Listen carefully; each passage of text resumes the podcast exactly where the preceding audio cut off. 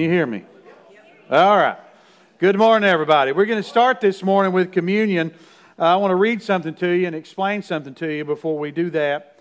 Um, here, when Jesus was giving the Lord's Supper to his followers, he was getting ready to go to the cross.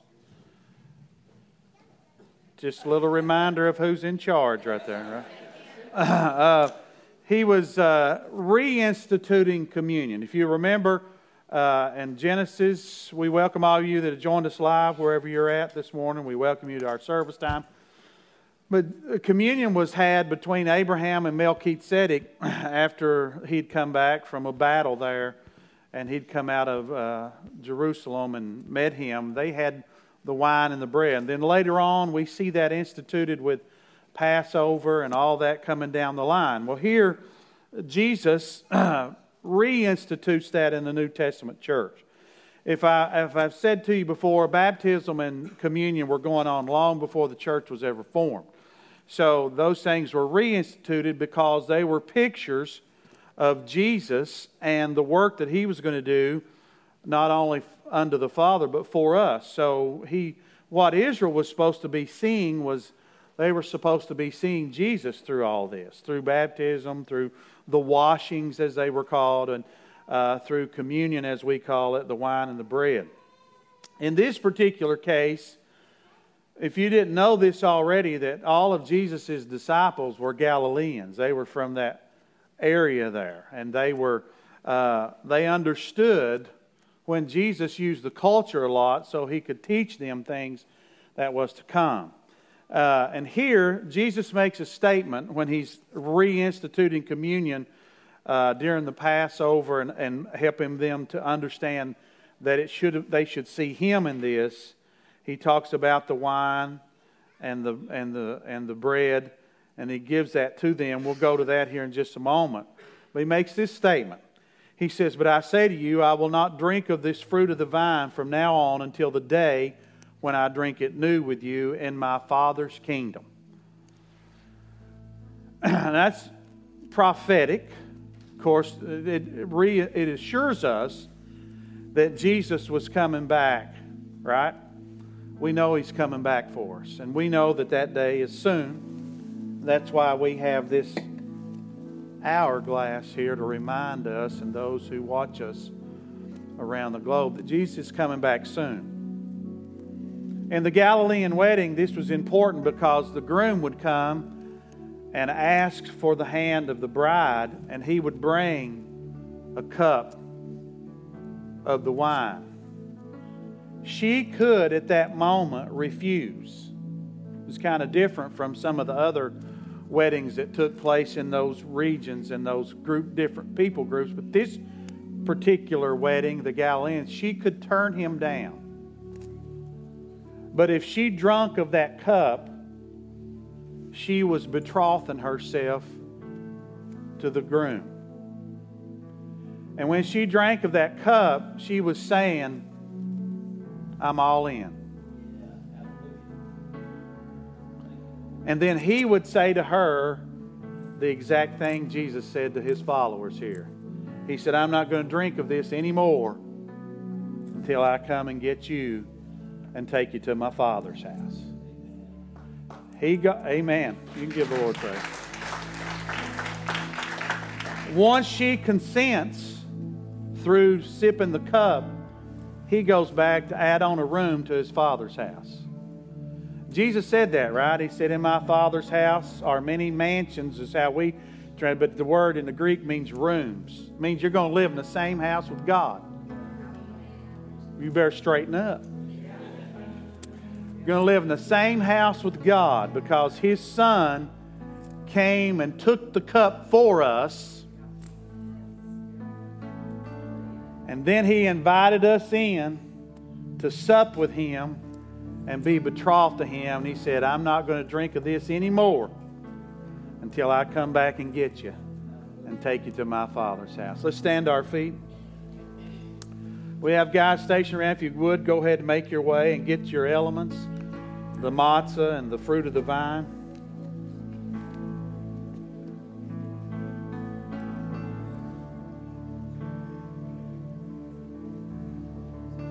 the emphasis that we should see during this moment is that Jesus is not going to leave us here. He's going to come back for us. He's going to come back for his bride. And if you have been born again and you follow Jesus Christ, you're a part of his bride. What a beautiful thing to understand that as we get ready to participate here, we're renewing our covenant with our Lord and Savior, with our groom. He went to add on a room for us to his Father's house. And when his Father says, Go get them, he's coming back to get us. That's good news. Amen. As they were eating, Jesus took bread, blessed and broke it, and gave it to his disciples and said, Take, eat. This is my body. And so, this bread or this matzah, as you have in your hand, has already been broken for you. It's unleavened bread that we use during our communion time that represents no sin. If you look on it, it's got some stripes where it's been grilled, and it's got a hole, usually several holes in the bread, and this particular piece I have has a hole in it, and then it's been broken. All this for you. This represents the body that Jesus lived in while he was here, that he died in, that he suffered in, so that you and I could be betrothed to him. Lord, we lift this bread in full awareness of the suffering you did to secure a bride. You deserve a pure bride because you paid a price for it. And we eat this bread in full awareness of what you've done for us in Jesus' name. And here we hold this cup, Lord. This cup that the groom would hold and offer to the bride. This cup that would unite the bride and the groom. We renew ourselves this morning, Lord, and we recognize that this cup represents the blood of the New Testament covenant. And we realize that you poured your blood out so that we could have our sins washed away, that we could be forgiven, that we could live forever with you, and that you've went to prepare a place for us and we recognize the reality of your forgiveness and of your return with this cup. We look forward to drinking the fruit of the vine with you in the new kingdom and our Father's house. We drink this cup with a great understanding of just those things in Jesus' name. And everybody said, Amen. Amen. This is the day the Lord has made. We will rejoice and be glad in it. I will praise you, O Lord, with my whole heart. I will tell of your marvelous works. Are you doing that? Are you telling people about how good God is? We're running out of time. I will be glad and rejoice in you. I will sing praise to your name O Most High. When my enemies turn back, they shall fall and perish at your presence. For you have maintained my right and my cause. You sit on the throne judging in righteousness. You have rebuked the nations. You have destroyed the wicked. You have blotted out their name forever and ever. It's only two ways to, leave here in with God or not. You have rebuked the nations, you've destroyed them. Oh, enemy destructions are finished forever, and you have destroyed cities, even their memory has perished. But the Lord shall endure forever. He has prepared his throne for judgment. He shall judge the world in righteousness, and he shall administer judgment for the peoples of uprightness. Hold on. For everybody that's cried for justice, it's coming. The Lord also will be a refuge for the oppressed, a refuge in times of trouble.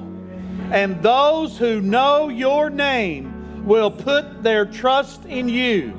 For you, Lord, have not forsaken those who seek you. Sing praises to the Lord. Hallelujah. Say it with me. Some trust in chariots and horses, but we trust in the name of the Lord. Give him praise this morning. He's worthy.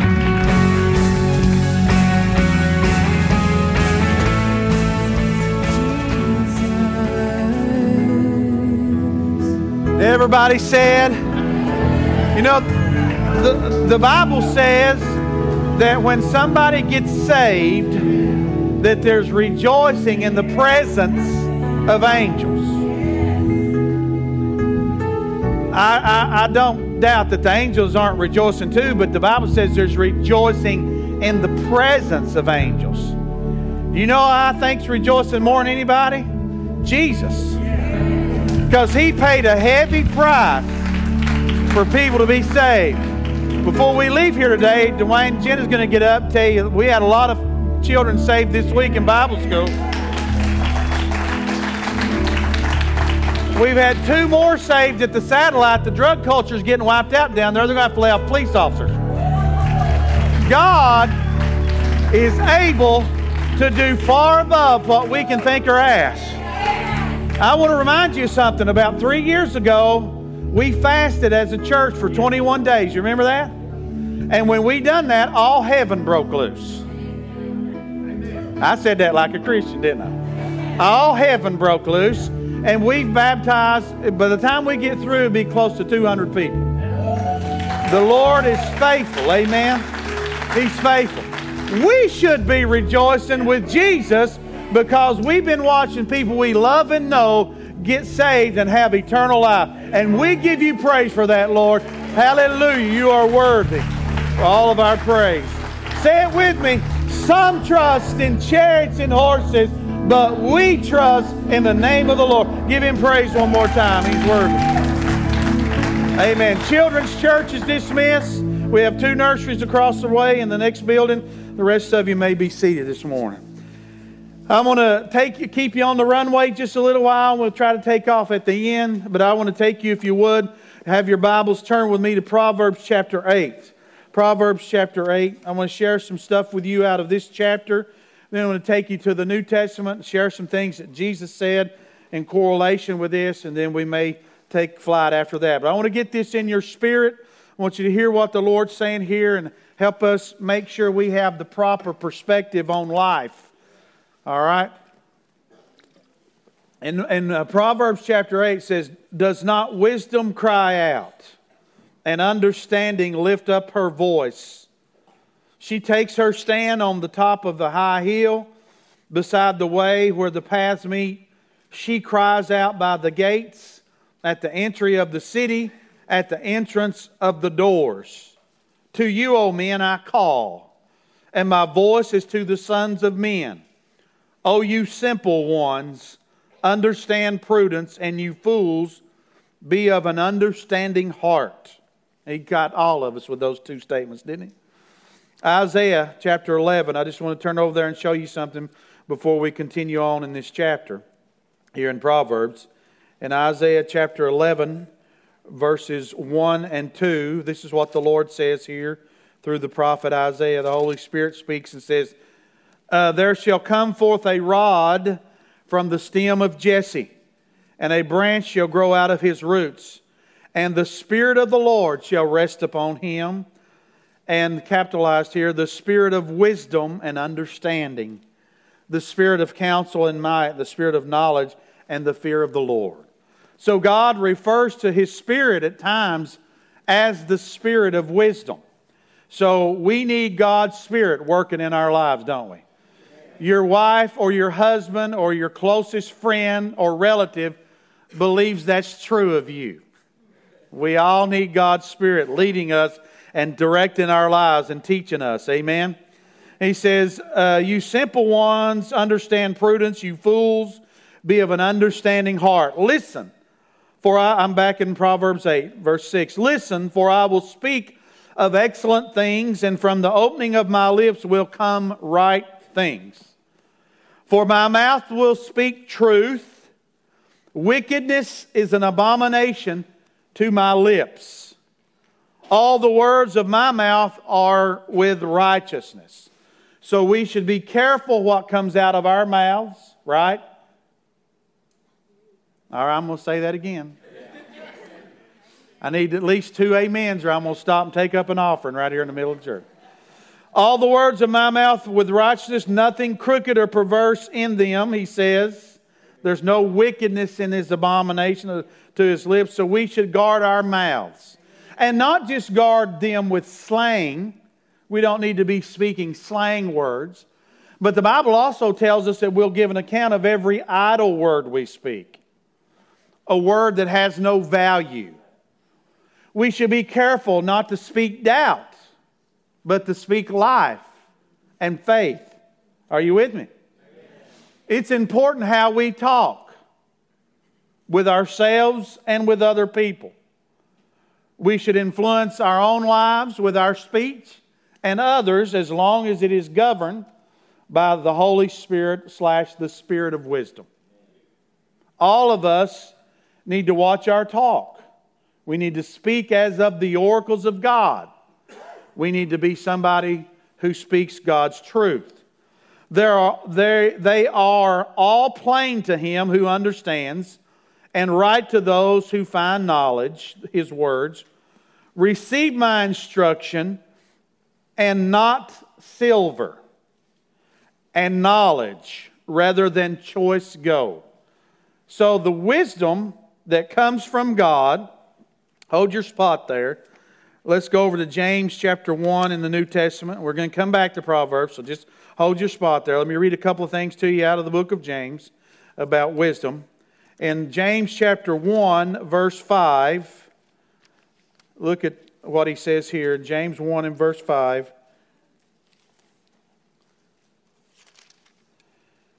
He says, If any of you lacks wisdom, let him ask of God, where we know the spirit of wisdom is at, right? If any of you lacks wisdom, let him ask of God, who gives to all liberally without reproach, and it will be given to him. When's the last time you've asked God for wisdom? You don't have to raise your hand, just think about it. The people around you wished you would. right? God, he says, he, if we ask, we need to get it from God. He says, if we ask, let them ask of God who gives liberally. So he'll give you plenty of it. Right? You have the dumb donkey, but more than the dumb donkey, you have the dumb prophet. Remember that?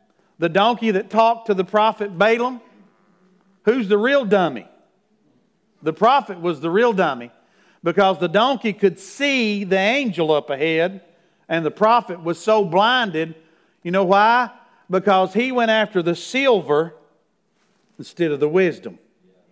He went after the gold instead of the fear and the knowledge of the Lord. The Bible says the fear of the Lord is the knowledge, right? So you you and I got to be careful that we're not chasing the wrong things. Notice how we'll see how this chapter in Proverbs unfolds in just a minute.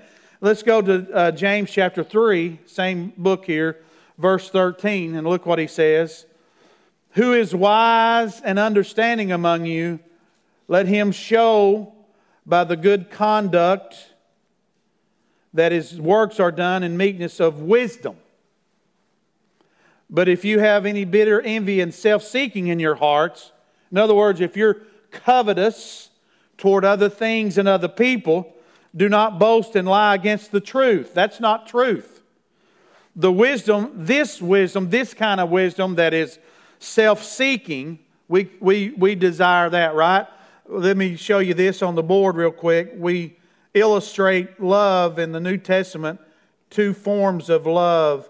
In the Greek, agape and eros. We illustrate agape with a straight arrow because it's love with no motive, right? We illustrate eros with a hook because eros in Greek is love with a, with a hook. And the reason, uh, the original symbol for eros in the Greek was a snake or in my case, a snake body with a bird's head on it, a snake with its own tail in its mouth because it was consumed with itself. so, what we've tried to teach you here for years, and the people I have to do with, my family, is that you want to have agape, God wants us to have agape love, right? Not eros love. Eros was not, we've turned that into a sexual term, but it was not a sexual term in the beginning. It was a self seeking or self centered love. Now, you can see with all the sexual immorality that goes on in this nation, and not only here but around the world, we, I had two different settings this week. It was ironic it, that all the sexual and moral people have the label of pride. It's kind of ironic because that's we talked. This came out in both of those settings that how pride is the original sin, right? Satan. That's what got him tossed. But all the sexually immoral people uh, and all the letters of the alphabet they have, they have summed that up by saying, "Pride is our logo, is our emblem." And they stole, they stole the rainbow from God. They didn't really steal it from God, they're just misusing it. He still owns it. Uh, that was his covenant with us, right? That he would not destroy the world with water again. And so, that again, I'll get into that in just a minute. So, here's what you want you want uh, a husband that loves his wife and his family with agape, not eros, right? And the same for the woman. You want the woman to love her husband and her family with agape, not eros. And I've done this before, but he says, I love you, honey. I want you to be my helpmate. I want us to follow the Lord and raise godly seed. She says, I love you too with a hook because your family's got a lot of money. She says, I love you, honey. I want to be a helpmate. I want us to be one. I want us to raise godly seed. I want us to follow the Lord. And he says, I love you too. You're good looking. You want to go beyond that. Here's what God said in John 3:16. For God so agapao, he used the word agape, but he used the verb form of it, which does what? Shows action, right? Verbs show action. So God used this form of agape, agapao is the Greek word. We translate it love, right? correct translation, but sometimes we miss that it's a verb there. He used the verb form of love there because God did what? God so loved, verb, that he done what? What he give us? The best thing he had. So his love, and I'm saying that to you as Christians, if you have real agape working in your life toward God and toward others, it will cause you to have action toward them. It not just be a mental record up here, yeah, I love you emotionally, but you will step out on that and move into that. And that's why John 3:16 is more than powerful because of how the Holy Spirit arranged those words, how actually how Jesus spoke them, and the Spirit speaking through him. He spoke that while he was here, right? For God so loved the world that he gave. So that word was intentional there. So we don't want to be loving with eros, we want to love with agape. All right? And let's go on here in James, and I'll go back to Proverbs. Do not, uh, don't be self seeking in your hearts. Do not boast and lie against the truth. This wisdom does not descend from above, but is earthly, sensual, and demonic. The greatest thing about Christianity is it calls us out of a self centered life, it calls us to surrender. That's the greatest thing about Christianity. It causes us to surrender. And then he says, this kind of, uh, of, of wisdom, the earthly wisdom. And what does earthly wisdom teach? You go get all you can store up all you can, hoard up what you can, because life's all about you. That's not what Christianity teaches. Christianity teaches us to lay our lives down. If we seek to gain our life, what Jesus say? We'll lose it. If we'll lose our life for his sake, we'll gain it. Now the problem we have, I'm trying to get through James here. Let's we'll uh, come back to James in just a few minutes. Go back to Proverbs real quickly. Back to Proverbs. The problem we have in our culture is, let's be real, and you might even struggle with it at times yourself. We view what he say. He says uh, the words are plain in verse nine to understand. And verse ten, receive my instruction and not silver, and, and, and knowledge rather than gold. Let's be honest. Sometimes we value gold and silver more than we do wisdom. Come on now. And we all might be challenged with that at some point in our life. I love having the privilege of telling somebody who's in their 70s or 80s who's, who's afraid financially, and I say, You mean to tell me your Lord and Savior is going to bring you to this point in life and just drop you off? That's not how this works. He said He would never leave us nor forsake us, but be with us to the end of the age. Somebody ought to give Him praise for that. God's not going to forsake you. He's not going to walk out on you and I. Amen? So, the problem we struggle with is that we may, at times in our lives, or at moments, we may value silver and gold more than we do the wisdom of God. Let me tell you something. If currency fails, and we know how that works, we've seen that happen. If you're a student of history as I am, if America's, if our nation, if our empire don't eventually collapse, we'll be the exception to the rule. Because just about every nation, some of them have come back, but every nation goes. And why? Because most nations find themselves forgetting God and His ways as they move along the path. But we got to be careful to remember, let me tell you, the smartest person in town when money fails in countries will be the woman or the man who knows how to can beans and grow them. Hmm. Intelligence is relevant. Understand and hear what I got to say. Intelligence is relevant depending on the moment, right?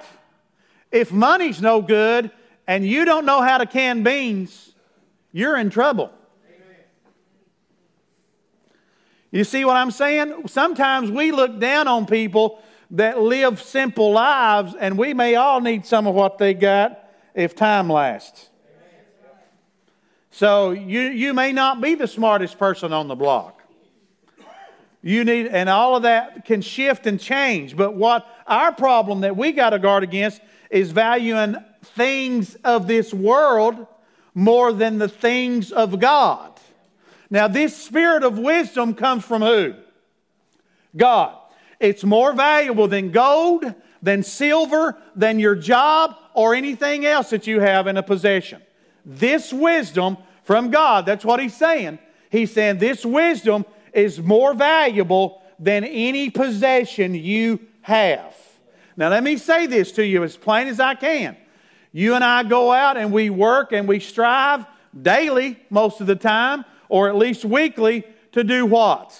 To get silver, gold, and Bitcoin. All right? That's what we do. Are you doing the same for wisdom?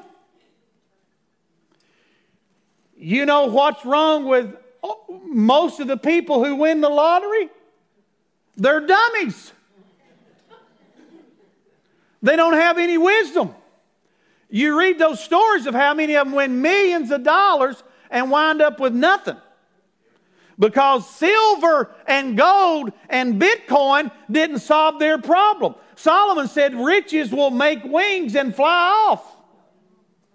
But wisdom comes from God, and if I get that from God, knowing that He said He'd never leave me or forsake me, I've got access to wisdom all the time. And He's saying to us here that wisdom is more important than any possession you and I might have. And then He goes on to say, He says, uh, For wisdom is better than rubies. He's just coming right down the line, right? And all the things one may desire cannot be compared to her. Now, I ask you again, don't want you to raise your hand. When's the last time you asked God for wisdom? You and I should do that daily. We, because you're going to run into situations, you need that daily. And the reason we come into his gates with thanksgiving and, and his courts with praise before we go through the furniture in the tabernacle as we meet with God, the reason we do that is because we're not we're saying to God, we realize we don't make things happen, you do. That's that's amen.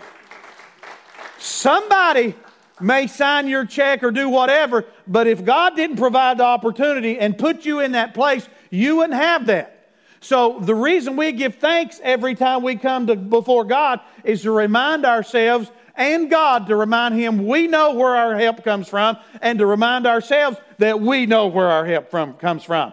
And if you listen or hear the last Job study before we took off this week for VBS, I learned something that I passed along to you I hadn't known for. Fear, the fear of God starts from you and I knowing our position and knowing His. That's where it all came from.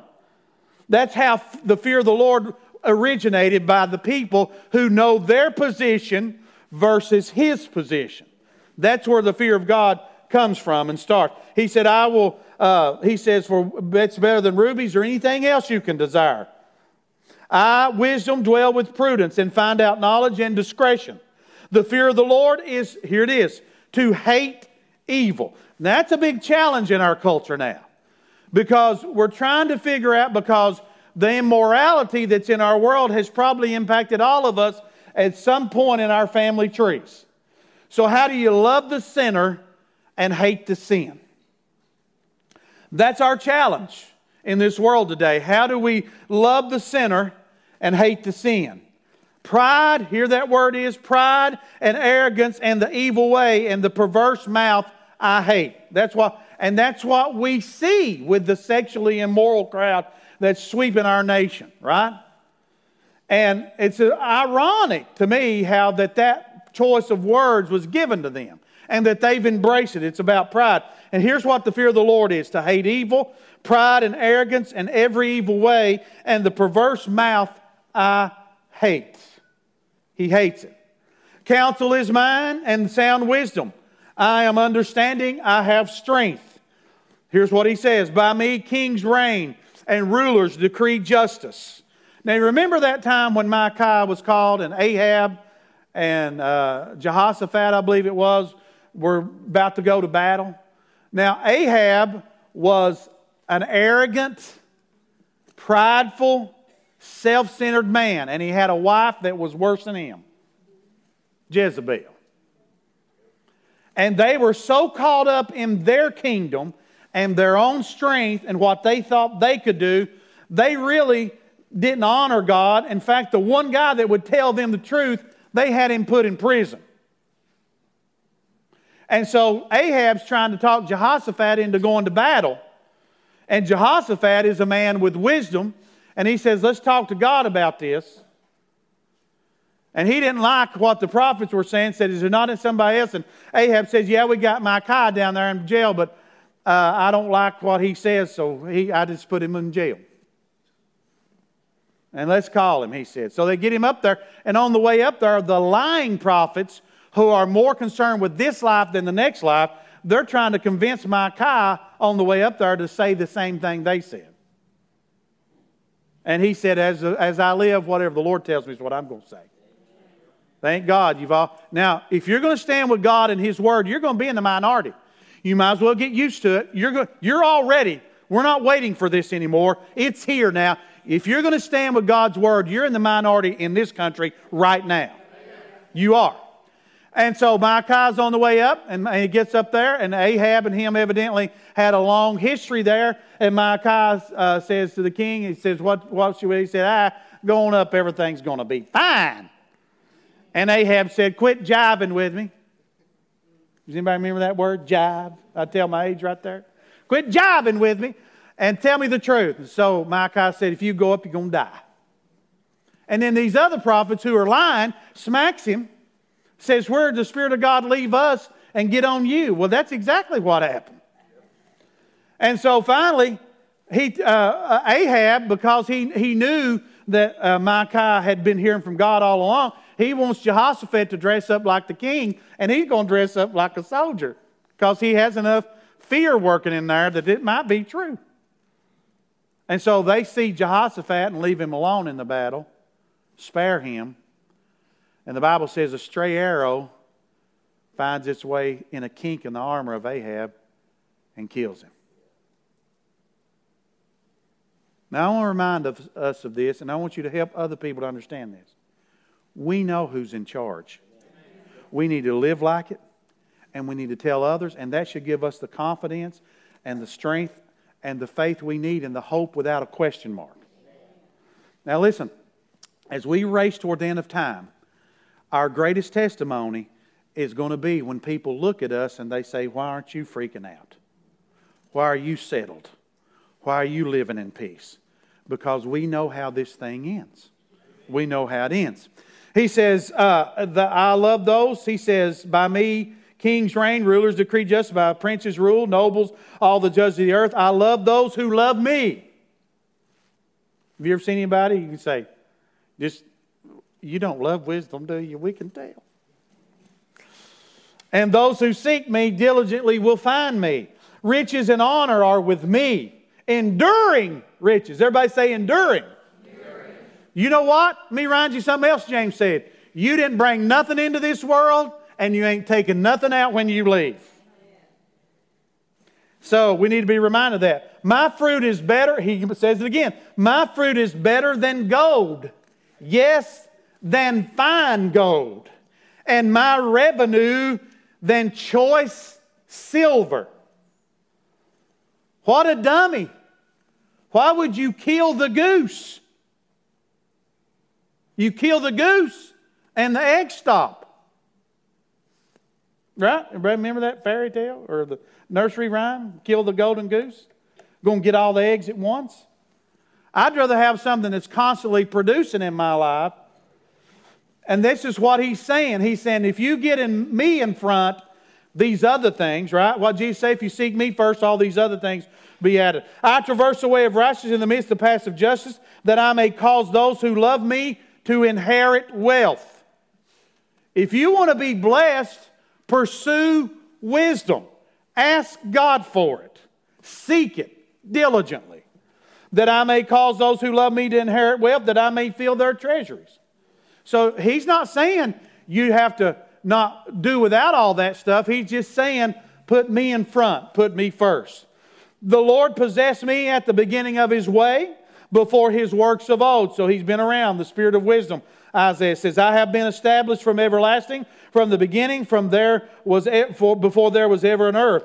When there was no depths, I was brought forth. When there were no fountains abounding with water, before the fountains were settled, before the hills, I was brought forth. While I, as yet he made not, had not made the earth of the fields, or the earth or the fields, or the primal dust of the world. When he prepared the heavens, I was there. When he drew a circle on the face of the deep, when he established the clouds above, when he strengthened the fountains of the deep, when he assigned the sea its limit, so that the waters would not transgress his command, when he marked out the foundation of the earth, then I, then, uh, then I was beside him as a master craftsman.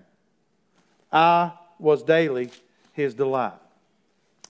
Now, for those people in our world, and they're all over the world, some of them are in government and all these places, for those people that say the world is going to end differently than what the Bible says, they're calling God a liar. That's what they're doing. There's some of them's in our government and everything. When, when they say that man's going to destroy the world, that's not how it's going to end. God Himself's going to destroy it. And, and we're not going to get flooded out again. God is going to destroy it with fire the next time. So there's no, you're not going to get flooded out. That's, not, that's a lie. That's a man made lie. If, if this world is going to get swallowed up in flood and ice again, then God is a liar. God hung out the rainbow telling us that the world would never be submerged or destroyed with water again. So those people out there that are saying those things are calling God a liar. I got news for you. The Bible says God cannot lie. He's not a man that he should lie. And if God can lie, we're all in trouble. But God does not lie. He hung the rainbow out to remind us of his covenant and his promise with us. So stick with God and his wisdom and you'll be fine. He says, uh, he says, rejoicing always before him, rejoicing in his inhabited world, and my delight was with the sons of men. So the spirit of wisdom wants to help us, wants to bless us. He wants us to prosper, but we're not going to do that without him.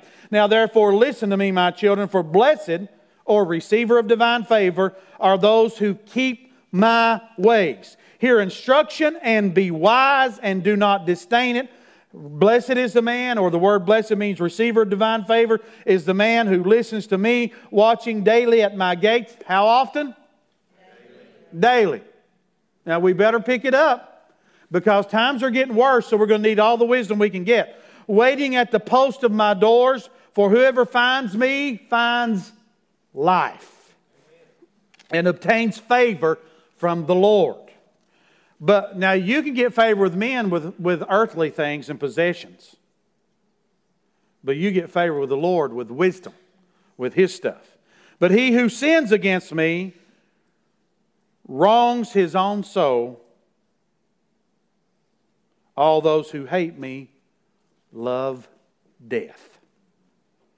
Now, that's some strong words from the Lord there. But it's all avoidable, right? It's all avoidable. Turn to me to Matthew chapter 7.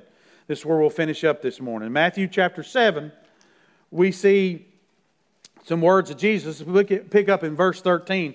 Just want to cover a few verses here. Now, without God in our minds, they do not function properly. Now, I don't mean to be offensive with that, but I'm not backing down off of that. We all have people we love and know that don't know Jesus Christ as their Lord and Savior. Their brain don't function completely correct.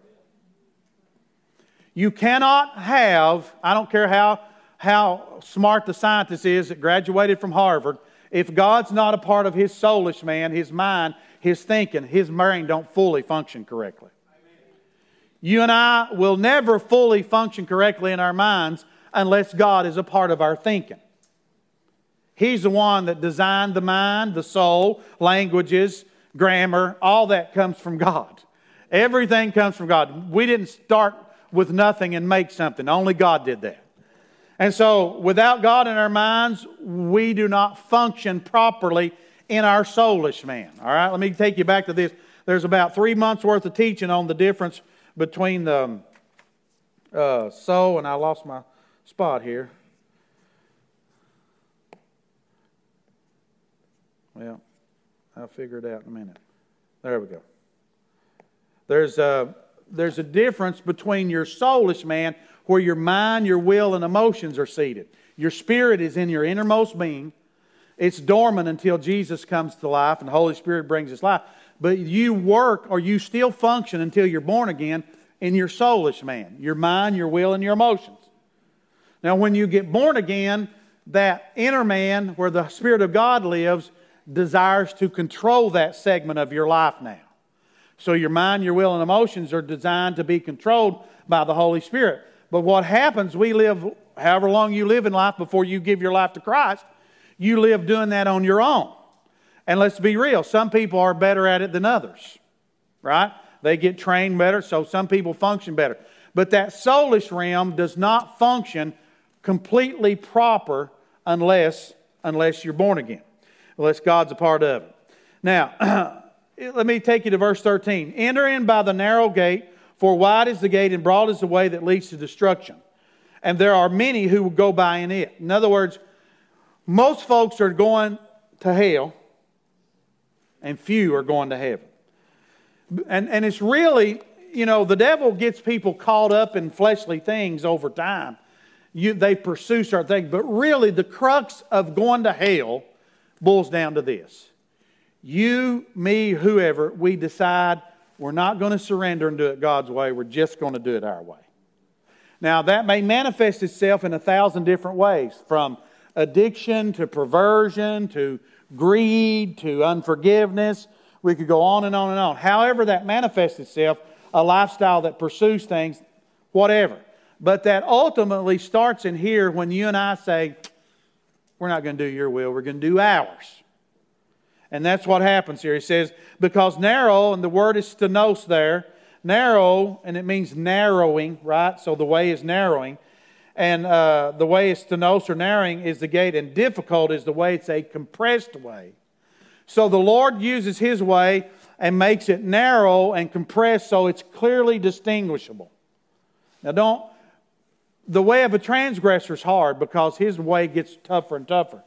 But what God wants us to do is see his path clearly. So he distinguishes his path from the rest of the world. There's only two ways, two paths to choose. And then he says, Beware of, uh, because narrow is the gate, difficult is the way which leads to life, and there are few who find it. Enter in by the narrow gate, for um, wide is the way and broad the way to destruction. So he's a clear distinction between these two. Verse 15 Beware of false prophets who come to you in sheep's clothing, but inwardly they are ravenous wolves. You will know them by their fruits. You, do, do men gather grapes from thorn bushes or figs or thistles? Even so, every good tree bears good fruit, but a bad tree bears bad fruit. A good tree cannot bear bad fruit, nor can a bad tree bear good fruit. Every tree that does not bear good fruit is cut down and thrown into the fire. Therefore, by their fruits you will know them. Now, listen to what he says next, because I want to reflect this back to what we read in Proverbs 8. Wisdom's crying out, right? And wisdom is trying to get our attention and trying to get us to, to do what it's asking us to do. Not everyone who says to me, Lord, Lord, shall enter the kingdom of heaven. But now, yet, some folks think that's all they have to do. Has your faith what you believe in about God, His Son, and the Holy Spirit, has that led you to surrender and salvation? Or has it led you just to a set of religious beliefs? Think about it. Has the faith that you claim you have, has that led you to a place of surrender and salvation in Christ? Or is it just a set of religious beliefs you have, but it's not impacting or affecting your life? Not everyone who says to me, Lord, Lord, shall enter the kingdom of heaven, but he who does the will of my Father in heaven. Many will say to me in that day, Lord, have we not prophesied in your name, cast out demons in your name, and done many wonders in your name? And then I will declare to them, I never knew you. Depart from me, you who practice lawlessness. So they were had some level of activity, right?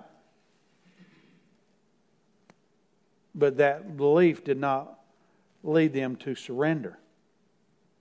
Now, therefore, whoever hears these sayings of mine and does them, I will liken him to a wise man who built his house on the rock. Same kind of language we were hearing in Proverbs 8. You really want to stand, you really want to be blessed, wisdom's crying out.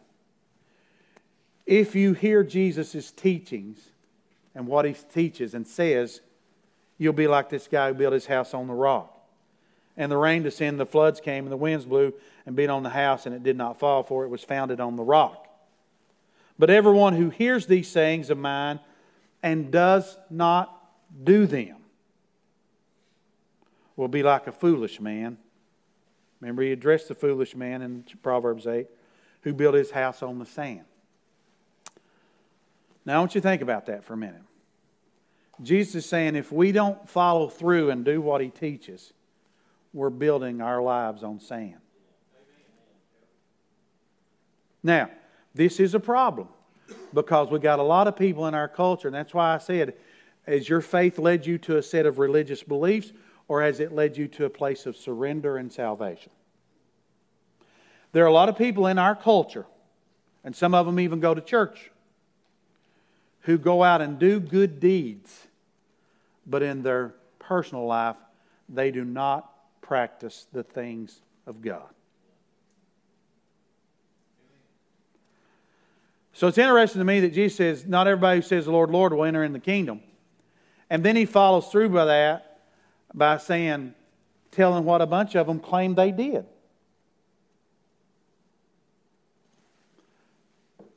So they evidently they had faith enough or enough understanding to say, we know he's the Son of God, but we're not willing to surrender our lives and lay it down. We sang about that this morning, didn't we? Lay your life down. We're not willing to go that far. We don't want him interrupting our lives and, and dictating how we live and how we should function. We, we're glad we got him to celebrate and to claim, But as far as doing what he teaches, we're not, we don't want to get that deep.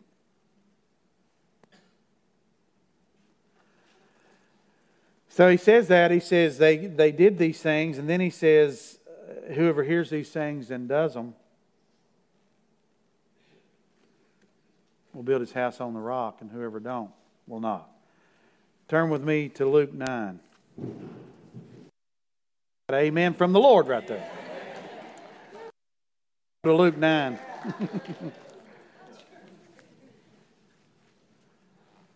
In Luke chapter 9, verse 26, listen to what Jesus said. For whoever is ashamed of me and my words, uh, uh, of him the Son of Man will be ashamed when he comes to his own glory. There's a couple of places it talks about Jesus and his words. And then John chapter 1, it said the gospel says he was the word made flesh, so he's they're one and the same. Then over in his epistle, he said there are three that bear witness in heaven the Father, the Spirit, and it calls Jesus the Word there. Now, this is one of the biggest issues we have in the church in America. People who say, I'm hanging on to Jesus, but I'm rejecting that part of the Scripture. You can't do that. They're one and the same. You can't say, I'm hanging on to Jesus here, but I reject what Paul taught in Romans chapter 1. Are you ashamed? Will you be ashamed to stand up for God's truth? Would you be ashamed to tell people God's truth? And you'll get persecuted for it. I want to remind you of a, I'm going to take you somewhere in just a moment, but I want to remind you something. You and I won't get to heaven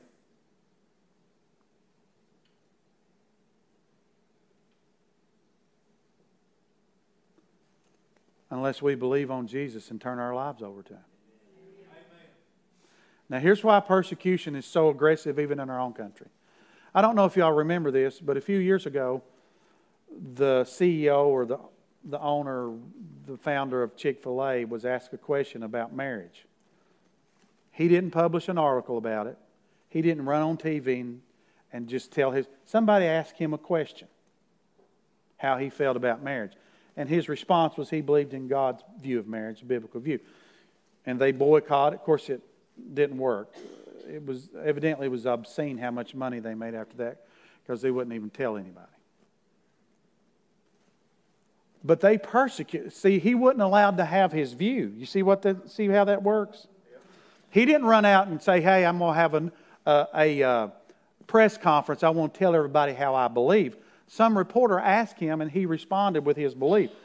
He got hammered over it. God stood with him. Obviously, you know the story. They're probably the most successful chain in America because they put God first. But that's where we're at. You're not allowed to have your belief if it's anything contrary than what the world believes. And when you see, so they're challenging us to compromise. Will you stand? Are you going to stand? Would you tell somebody that you love that if they don't tithe, they're stealing from God? Oh, I didn't get one amen on that. That's what the Bible teaches. Thank you, brother. Would you tell somebody that's living a living outside of the marriage between a husband and wife that that's sexually immoral, that's against God's law, or would you not tell them that? They had done everything. I got this from uh, G. Campbell Morgan. They had done everything but the Lord's will they, these people we're talking about here. They'd done a bunch of stuff, they claim. They'd done everything but the Lord's will. They had hoped to make up for disobedience to His will in their personal life by doing things for Him in their church, their city, and their world. Now, how many people you think live like that? They just do whatever they want to in their personal life, but they give at the United Way banquet or they buy, give to the church or whatever. But in their personal life, you know what Jesus called them? Workers of iniquity. They had evidently been hanging out in the church. You don't cast demons out at the ball game, most likely. Some of them need cast out at the ball game. But when I've dealt with demonic possession in my ministry, usually it's inside the church because there's a conflict, right? When somebody comes in that's demon possessed and they start feeling the Holy Spirit, there's a battle starting to take place. And that's why you get manifestations of demonic things when the Holy Spirit's manifesting Himself because they're makes them nervous because they know they're under the authority of God. The Bible says demons know and fear, right? So you cannot have Jesus and reject parts of his word. They're one and the same. And that's where we're called to stand. And I'm asking you, you're going to stand. You don't have to call a press conference. The guy, Cathy's his last name, I think, from Chick fil A, he didn't call a press conference to let everybody know what he thought. Somebody just ask him a question, but will you answer? Will you answer the truth when you get asked a question? Would you tell somebody the truth? I want you to think about this. I borrowed this from Brad Abraham. He shared this with me, and I told him to thank the preacher that he got it from. Tell him I knew I actually know the preacher he got it from. Brad is the guy that owns the, the company that we get all of our resources from, from audio, visual, all that stuff. Fine Christian man, but he wasn't always a Christian man. In fact, he would probably tell you he was the black sheep of the family for a long time. But he said that he struggled at a point in his life whether there was a God, whether there was a devil. And he said he went to revival one night and he got saved this night after hearing this, these words. The preacher said, There's more evidence, and we know this is true, more things written about and evidence that Jesus Christ walked in this earth than any other person that's ever been here. More written about him, more historical things written about him, plans, preparations about him coming, prophetic things. Nobody in the history of the world has ever had as much written about him as Jesus Christ. Nobody's existence in the world has been verified more than Jesus Christ. Nobody's. Not some historical figure. A few things written about people here and there, but if you go down through the eons of time, there's been more written and more verification that Jesus Christ was on this earth than any other person that's ever been here. But yet, that's the only one that the devil tries to tell you is not real. He don't try to tell you Adolf Hitler didn't exist. He don't try to tell you Farrah Fawcett wasn't here. I don't know where that come from. Farrah Fawcett, we were talking about, that's where it come from this week, because Farrah Fawcett came to my hometown, because Lee Majors is from my hometown, $6 million man, by the way. And when he was married to her, he brought her to Middlesboro, Kentucky one time. The city was ablaze. But it doesn't matter who it is. The devil don't run around trying to get you not to believe that nobody else is real except for Jesus Christ. You think about that for a minute. He don't try to tell you Confucius wasn't real or the Dalai Lama or anybody else for that matter. Buddha, Mohammed. You don't see people running around or the devil using people that Jesus is not real or that these guys are not real. The only one the devil tries to convince you that's not real is Jesus Christ. And there's more evidence and more writings about him than any other person that's ever existed in the, in the history of the universe. Now I'm going to close here. I'm going to try to take this plane off the end of the runway right here in a good way. We're going to get it. Jesus Christ came preaching himself. See, that separates him from Buddha, Mohammed, Confucius, anybody else. They preached a way. They preached they got some stuff, right? And even, who's the Mormon guy? Joseph Smith. Yeah, his own wife come out and said he was a liar later on. But they all got these revelations and they found these ways to hand off to us, right? They said, I got a way for you here. And I got a way for you over here, and I got a way for you over there, and you ought to do what I did because this is the way I'm going. And I, Jesus Christ didn't come into that. Jesus Christ said, I am the way, I am the truth, I am the life. If anybody's going to see the Father, he's got to come through me. Jesus Christ did not preach a creed apart from himself. He did not preach a theological uh, system apart from himself. He said, if you're going to go to the Father, if you're going to live eternally, you're going to have to put your trust and your confidence in me. I'm the way and the truth and the life. I'm the one that's going to lay my life down. No man is going to take my life. I'm going to lay it down on the cross and then I'm going to take it up three days later and I'm going to take the keys to death, hell, and the grave. I'm going to destroy enemy, your de- de- death, your enemy, and I'm going to release you from your sin and your bondage. You must come through me.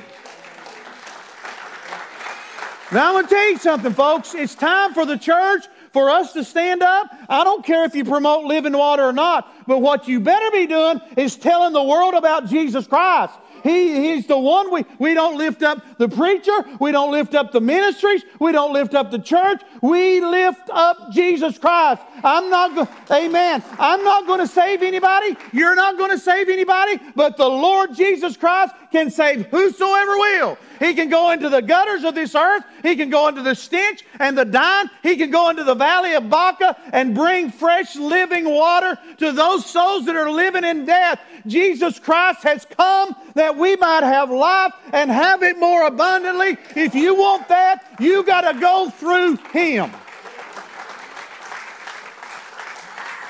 And here's the difference the difference is Mohammed's still in the grave, Buddha's still in the grave, Confucius is still in the grave, Shirley MacLaine's still in the grave, and all her New Age movement. Did she die? Well, she's headed there. all of us are headed there, right? We're all headed there. We pray she gets saved if she's not already gone.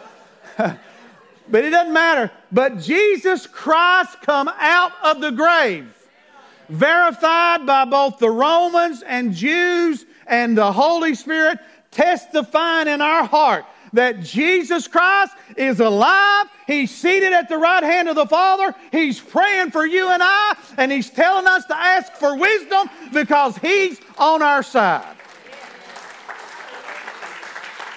You guys come to the instruments. You can stand to your feet. The Lord said He would never leave us nor forsake us. One of the wealthiest guys that I know who wears the two to four thousand dollar suits. That's his business. made this statement. Remember what we were talking about originally? Wisdom. He made this statement. He said, I would never have more money in my closet than I do in my library on my bookshelf. He said, Because I can, I can get a book from a, somebody, and he's a Christian. I can get a book from somebody and read it in eight hours and learn what this guy took a lifetime to learn. He said, I, he said, I like nice suits. That's his pet, what he likes, right? We all like something, right? He likes nice suits, he said. He said, But I'll never have more money hanging in my closet than I got on my bookshelf because I can renew my mind, I can learn, I can get wisdom, understanding, knowledge. That's kind of what the Lord's saying here. Your silver and gold is not near as valuable as the wisdom you and I can get from God. Amen. Let's bow our heads. Father, we thank you for this time. Thank you for all those that are watching. If anybody's watching us today, or in this building today that don't know you, today's their day. We are so thankful for all the folks you've saved in the last two and a half years, Lord. We are blessed. We want to rejoice. We don't want to take for granted anything. But there may be somebody in this building this morning. Maybe you don't know Jesus. Maybe you've heard about him. Maybe you've got a set of religious guidelines you live by, but you've not really surrendered your life to Jesus Christ. Today's your day. The Bible says today is the day of salvation. If you hear his voice, do not harden your heart. If you're watching, if you watch this this morning, you get this podcast and you don't know Jesus Christ as your Lord and Savior, would you surrender your life to Him. Right where you're at. Well, just ask Him to forgive you of your sins. Just be real and sincere. Ask Him to come into your life and give your life over to Him. Now I want to talk to all you that are believers. We took communion already this morning as a sign of betrothal to our groom. Do you need to renew yourself this morning? Is that you? And you say, you know what? I'm living half my life for myself and half of it for God. I just want to turn it all over this morning. Whatever your need is, if you're sick and afflicted, we've got the oil here. We'll pray over you. Whatever you need, this altar is open. Will you come as we worship Him?